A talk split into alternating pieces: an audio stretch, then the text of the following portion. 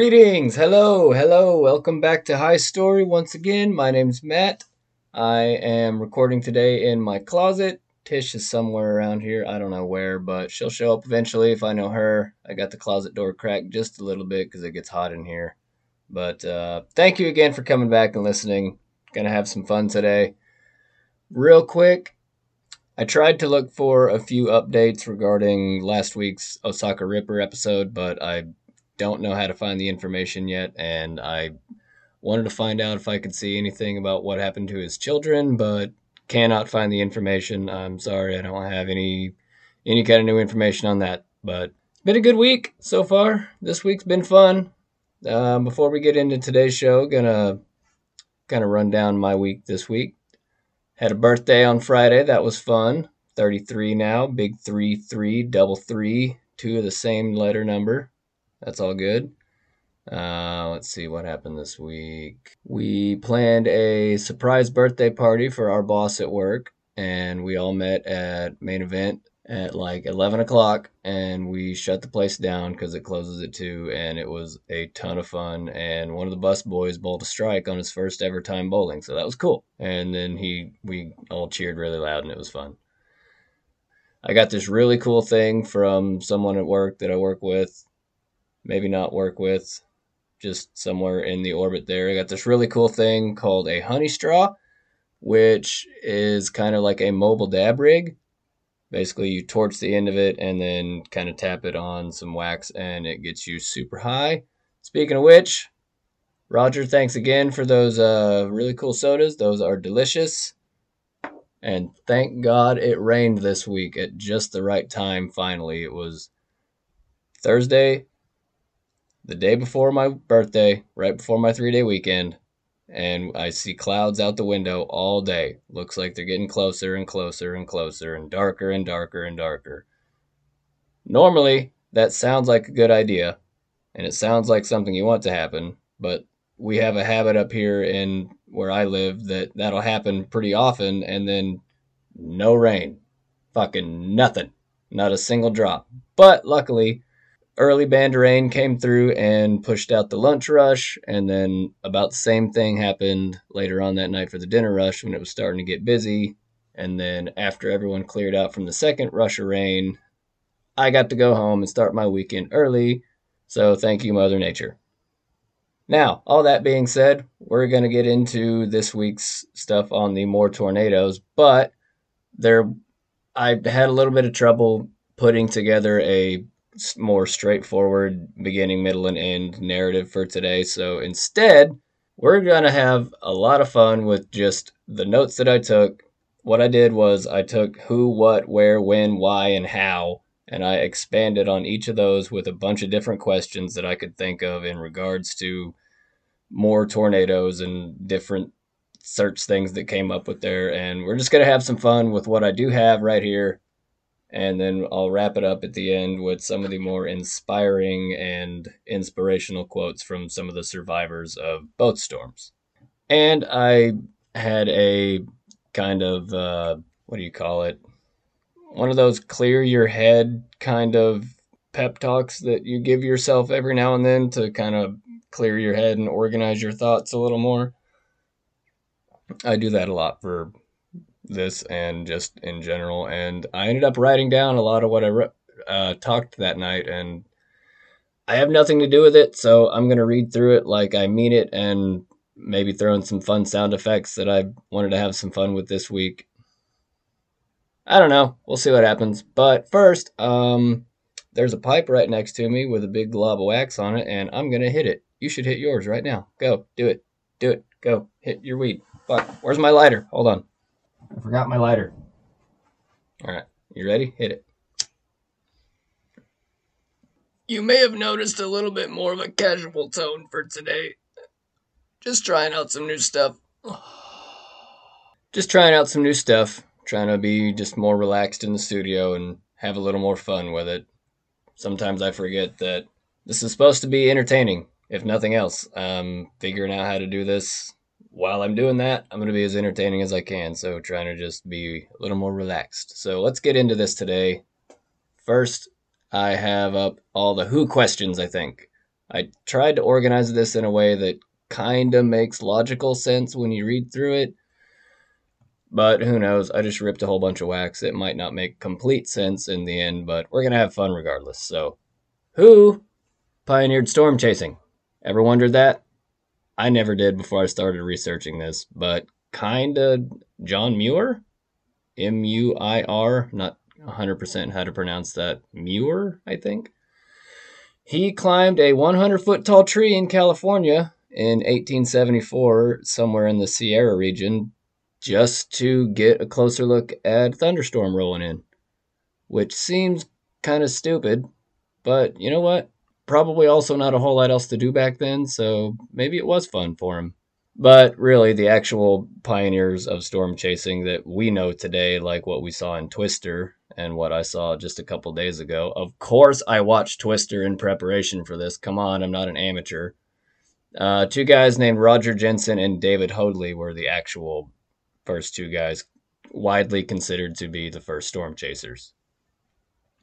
They started chasing in the 1950s and 60s and eventually throughout the course of their life's work met back up after Hoadley founded the now widely popular among storm chasers Storm Track magazine.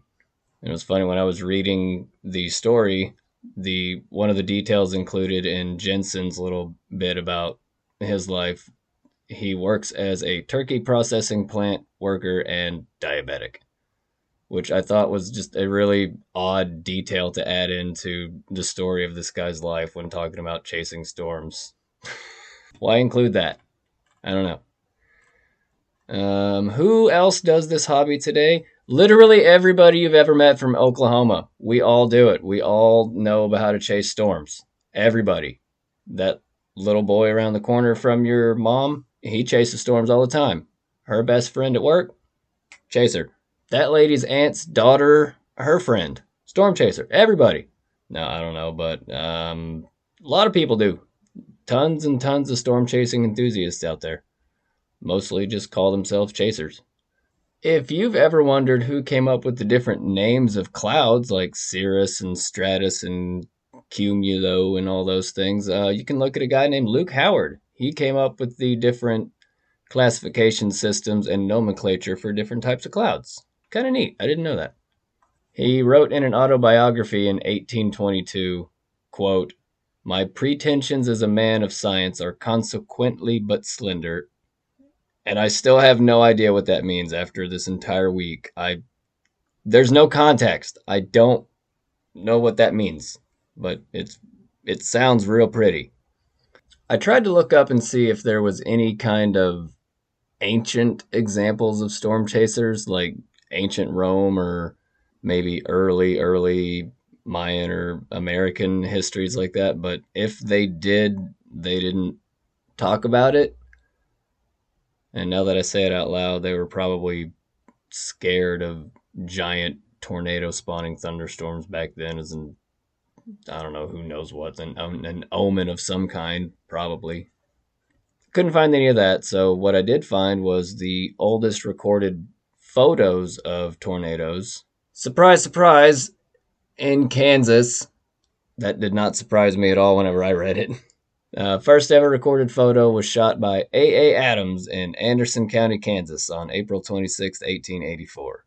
If you look it up, it's a really weird picture. It's super blurry. It looks like a poorly rendered digital recreation of something a five year old made today.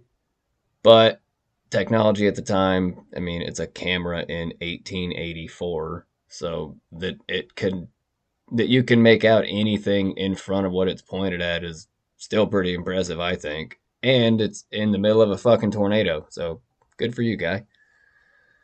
But there is a another photo in circulation that's also touted as the earliest taken photo shot by F.N. Robinson on August 28, 1884, so just a couple months afterwards. And that one definitely did kill six people. Um, that one caused some fatalities up there in where was that? One of the Dakotas. I didn't write down which Dakota it was, but I 99% sure it was in one of the Dakotas. And the A.A. Adams photo, the uh, the Kansas tornado on April 26th, might be the first recorded death by a tornado. There was a guy named David Metheny who was driving his lumber wagon just about three miles north of Westphalia, where the tornado touched down, and reported that he and his entire wagon full of lumber and the horses were carried a considerable distance through the air. Kind of seems pretty unlikely he would have survived that, considering what it was. And I think my favorite Who question that I have today, and I think one that my brother is actually really going to like, is who is to blame for all the tornadoes in Oklahoma? Guys, we need to talk real quick about Big Milk. The giant milk companies, it's it's a conspiracy, you guys. What they're doing is they're using their weather machines to create a whole bunch of giant violent tornado systems in Oklahoma to clear out the residents so they can sweep in after everyone relocates, take all the real estate, level it, and create more land for dairy cows so that they can extend uh, America's heartland closer into the Great Plains region. It's big milk. They're causing tornadoes. And then when they're done, they're going to remove their weather controlling machines and relocate them to Texas for imminent destruction because they're going to dump them into the Gulf of Mexico, causing me to get more hurricanes. So thanks, Big Milk. That's just an inside joke that I have with my brother. So have, I hope you had fun with that. I had fun making it up just now. What equipment would you need if you wanted to be a storm chaser? You ever thought about it? Nope, me either. But you would probably need some sort of HD video camera, maybe two for different angles. So you can have two shots of the same storm and have more to look at. Uh, digital camera, so you can take still photos. These, you know, can sometimes you can get a little bit better quality from a still photo than a moving image. You know, little little details and things that slip through laptops to have a continuous stream of raw weather data uploaded in real time, walkie talkies, radios, CB, ham radios, police scanners. Need all kinds of high tech stuff. I guess now's a good time to ask what exactly is a tornado? Well, tornadoes, they're what happens when mountainy cold air meets Gulf Coasty warm moist air and starts spinning rapidly. Usually the thunderstorm around it, the giant supercell contained in the, the larger storm, the larger storm cell. As the air starts spinning and spinning, the warm air fuels the mesocyclone around it. It eventually gathers enough energy from the storm, starts to tilt upwards while still spinning, and then slowly descends from the bottom of the supercell if that swirling, spinning, twisty, spinny, sucky boy thing touches the ground, that is when it is a tornado.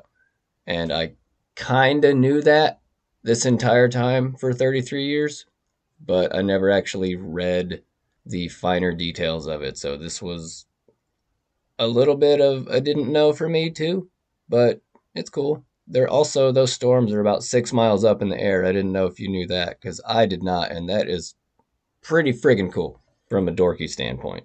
And what's it like in the eye of a tornado? 15 to 20 degrees colder for sure. The the tornadoes suck out a lot of the air around it and inside is often a lot more calm than the outside would appear. The air is a lot thinner. You can't breathe as well. I don't want to find out. And while we're at it, what are clouds too? What even are those?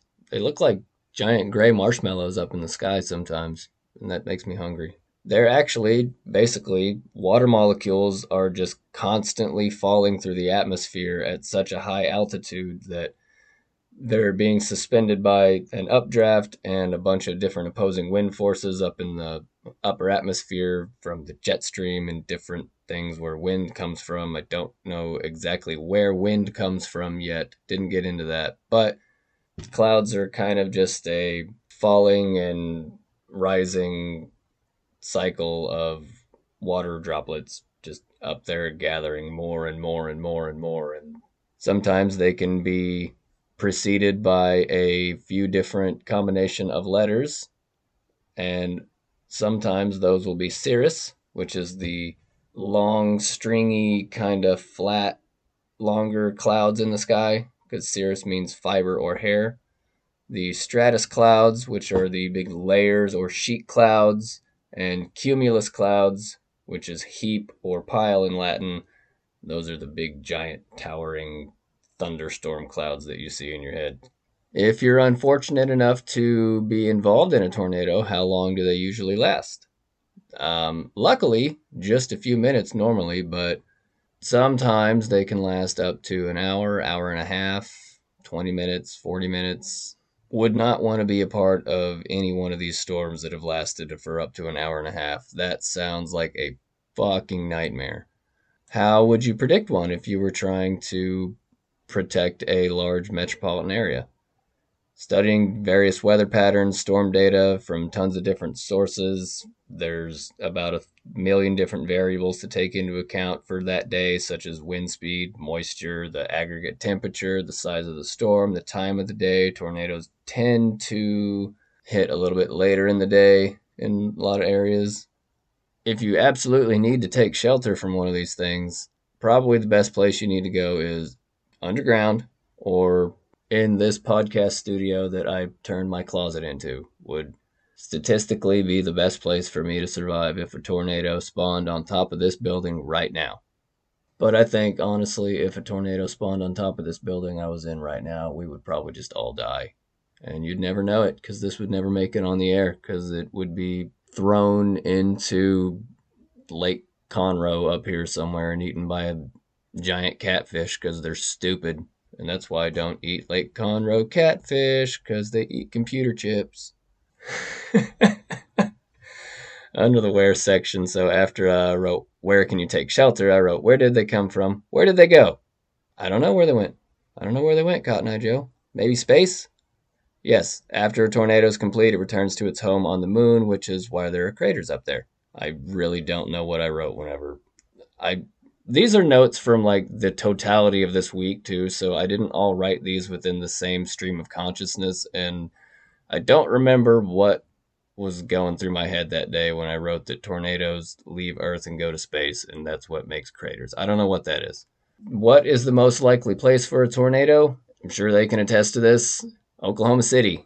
Oklahoma city and the area around it according to Oklahoma City and the surrounding area is the most likely place on the planet for a violent tornado to occur. I believe that was Dr. Harold Brooks. Saw him say that on a documentary I saw on YouTube. I forget which scientific organization he works for. It's not currently where I'm at in these notes, but I'll get to it later. I know it's here somewhere, but that area is the most likely place for violent tornado. And has that shifted over time? I wanted to know if Tornado Alley might have been somewhere else earlier in human history, and it might have been because now it seems that the center of Tornado Alley is significantly more southeast than it was whenever I was a kid. So instead of Texas, New Mexico, Arizona, Kansas, Oklahoma, and Nebraska from about 1950 to 1984, it now seems to affect Louisiana, Texas, Oklahoma, Missouri, Indiana, Iowa, Kentucky, Tennessee, Georgia, Mississippi, Alabama from 85 to now with a lot more frequency. So I guess the winds are shifting directions over time and subtle variations and things would shift naturally in a direction, I guess. So I guess that makes sense to me. What was the deadliest storm ever recorded in terms of lives lost. Believe it or not, this actually happened in Bangladesh in the year I was born in 1989. Was not expecting that. It was about a mile wide, traveled for about 50 miles, left 80,000 people homeless, and 1,300 people died. That is, yeesh. The biggest one that I could find in Oklahoma, at least according to weather.gov, was April 9th, 1947 left 116 people dead, 782 injuries, was almost two miles wide, 1.8 miles wide, and was on the ground for 98 miles. Jesus. And then the biggest in the United States I could find was the tri state tornado in 1985, which was through Missouri, Indiana, and Illinois. It was on the ground for 219 miles, left 695 dead, and the winds may have been on par with what happened in May 1999 with that storm. What do you do if you come across a tornado in the wild? Uh, duck and cover, I guess. I feel like you probably wouldn't have one sneak up on you in the wild. How do you protect yourself? Magic armor. What did I write? How did I get through this? How am I in charge of anything right now? So, uh, what do the different classifications actually mean? I don't remember the context of what I was talking about here, but I think I was talking about the EF Fujita scale. And if I was, they are measured by wind speed by the approximate wind speed and how much damage they cause. And what is it like to live through one? We're going to get to that in just a few more minutes. I'm not sure how long, but I have those later on at the very end. So we'll get to that. Are there any other types of storms that are similar? Yes. The uh, light misty drizzle is the only other most comparable storm. Just the sheer magnitude of what I've seen some of these fog banks rolling in, the destruction they cause on the plains is uh, unimaginable. I I don't fucking know. Why does Oklahoma get so many? Um, it just unfortunately happens to be the place with the most favorable conditions for these storms to develop. And um, I also wrote down that because God is angry, because a lot of the articles you read online, if you look up Oklahoma tornadoes, some of the witness testimony on some of those definitely makes it seem like that's one of the reasons why Oklahoma gets so many fucking tornadoes. Why does anybody want to go chase down one of these things anyway? That's something I'm going to talk about in a little while. That's the flowery deep thinker response thing I have later on that I'm going to have a lot of fun with. When is tornado season? March through April. I have a couple of distinct memories growing up of some close calls that I had. I'm going to get to later on. And when should you take shelter? Immediately, right now. There's a tornado right outside your door. He's knocking. You hear that? That's him. That's tornado. Go get underground now. What are you doing? Hit that weed first. When is the next one? Don't know. It's already too late. All right, and now that we're through all that fun stuff, that was fun. I don't know what a lot of that was, but I hope it was at least entertaining. That's what I'm trying to do is if nothing else make you smile and question my sanity if I should be behind this microphone or not. At least you you should have fun figuring this out with me. So that's there you go. Now, we're on to the Moore tornado bit a lot of what is out there really seems to just focus on the destruction and the weather stats and how much damage it caused and how long it was and how many people died and how many people were injured and all just these really depressing dry things to read through and a lot of the videos on YouTube that you can find on tornadoes are the same way it's just the the most destructive, dangerous parts of it are the parts that are the most interesting, obviously, because that's the big piece. So that's all you're really going to find. And it got kind of deflating after a little while. So instead, we are going to talk about some of the stats because they are relevant and they matter. And I want those to provide context for some of the more uplifting and inspiring survivor stories that I was able to find on it. So in May 1999, there was a storm cell that ended up spawning 74 tornadoes across Oklahoma and Kansas in less than 21 hours. That's from the National Oceanic and Atmospheric Administration, the NOAA. I think I only included that abbreviation because I did not know what those letters stood for before now. Now you do too. The one that passed through Oklahoma City and Moore ended up having a final rating of an F5, left a trail of about 38 miles, and was on the ground for an hour and a half. An hour and a half. That is so long. My God. I've been in this closet right now recording for 32 minutes, and it seems like I've been in here for four fucking days because I've I don't know why time affects me so weird in here. It feels like I've been in here for so long, but I feel like I've done nothing at the same time, too. This is so strange. Imagine that, but also having a giant F5 tornado towering above you with 315 mile an hour winds throwing fence posts and rocks and trees and branches and cars and mailboxes and power lines and trucks and windshields and cat laser pointers and dolls and weed pipes and wait, no, not that. I need that. Hold on. For an hour and a half through Chickasha, Oklahoma City, Bridge Creek, Newcastle, Moore, Midwest City, Del City. 36 people total dead. 583 injured, over 8,000 homes destroyed, and almost $1.5 billion in damages when you account for inflation. Those wind speeds, by the way, are the strongest winds ever recorded from a storm on the earth. And then imagine that almost exactly the exact same thing again 14 years later. This one only killed, the 2013 storm only killed 24 people. However, nine of them were children.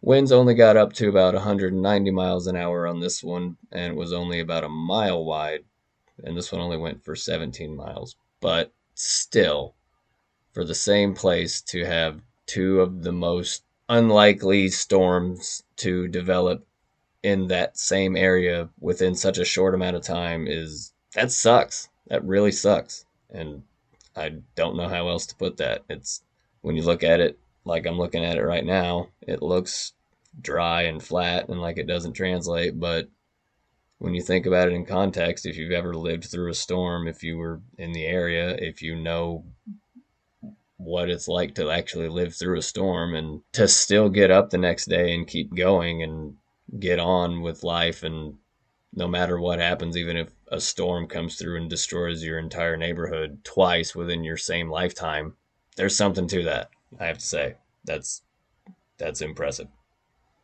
And so let's leave off with a little bit of inspiration today with some of the more uplifting and positive quotes that i found from people who lived through some of these storms.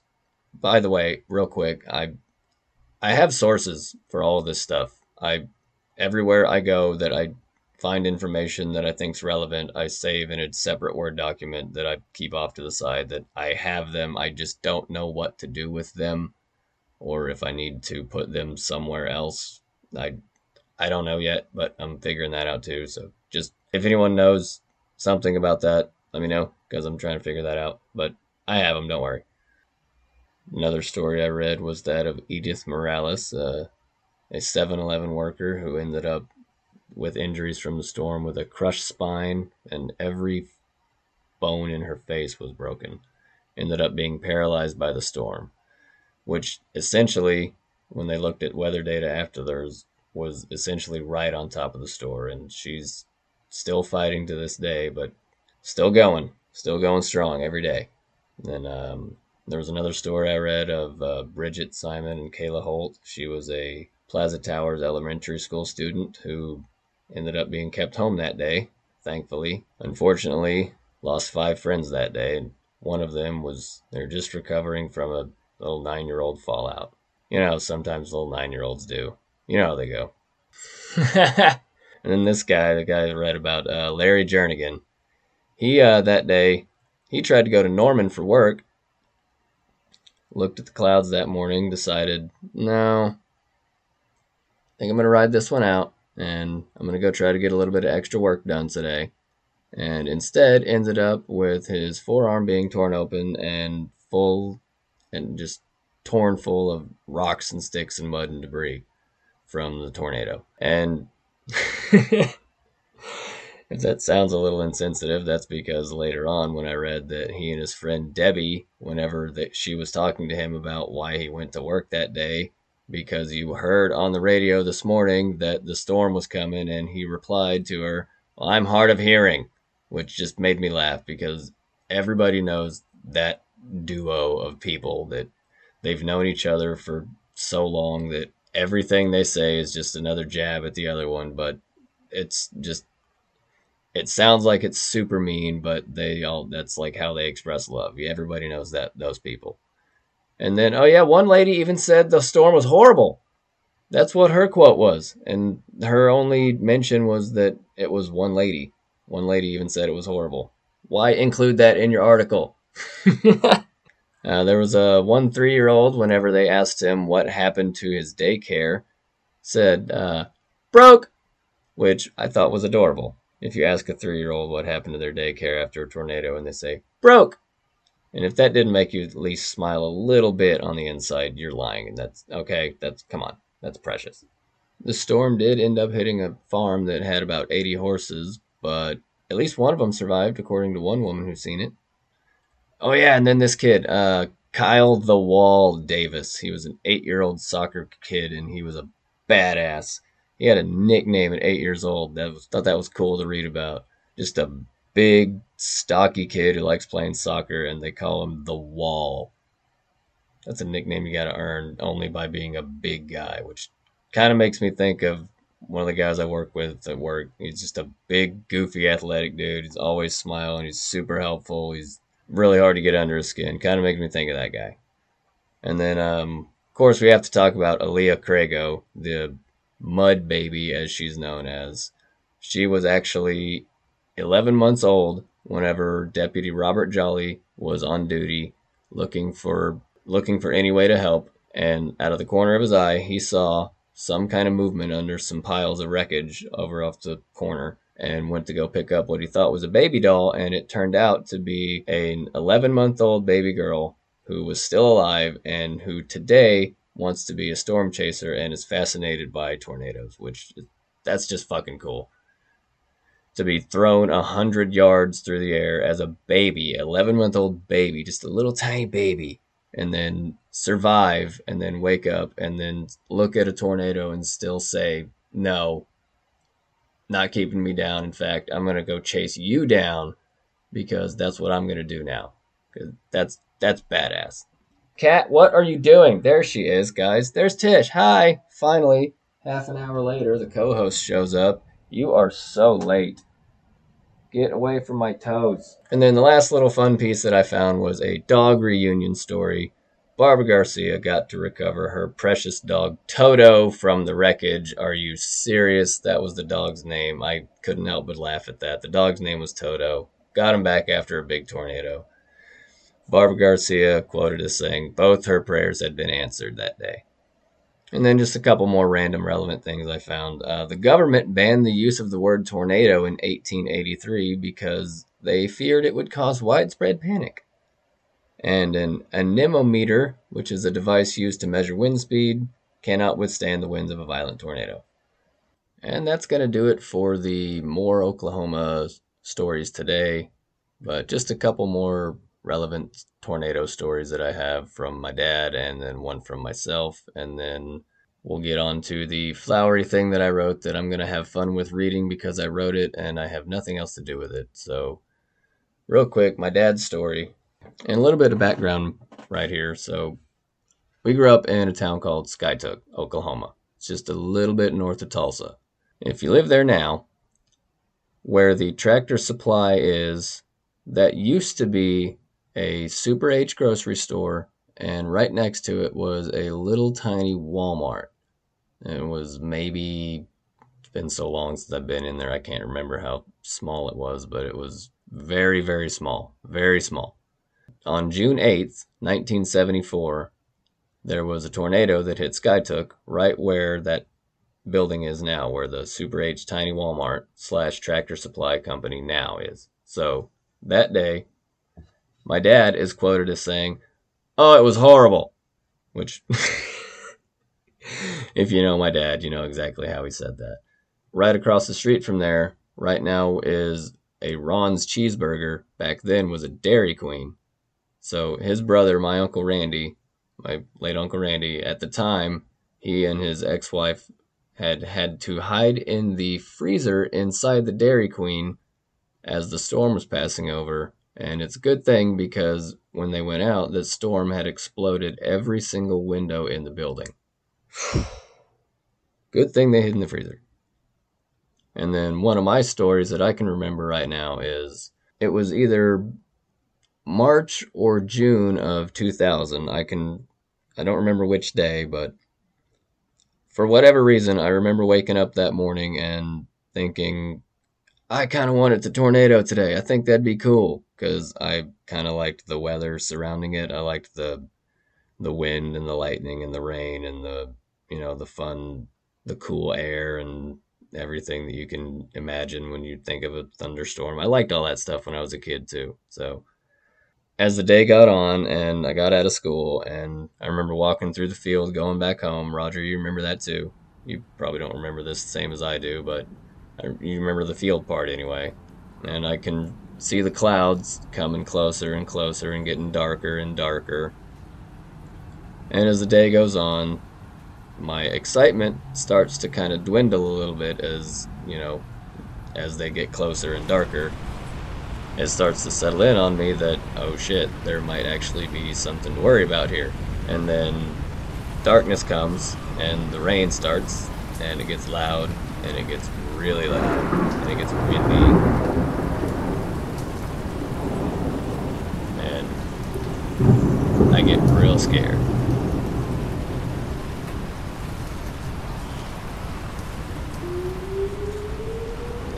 tornado sirens come on and I bolt from the top bunk bed and I jump on the bed beneath me and I think I landed on Roger. I don't remember, but I was out of the bedroom and around the corner and down into the den living room that we called it the den in probably 0.63 seconds immediately looking at the TV weather radar because that was going to protect me at the time. And then nothing happened, really. Except for the next morning when we woke up, there was a bunch of shingles in the yard, in the backyard, and I had to go pick them all up because Mother Nature decided nah, here looks like a good place to stop by.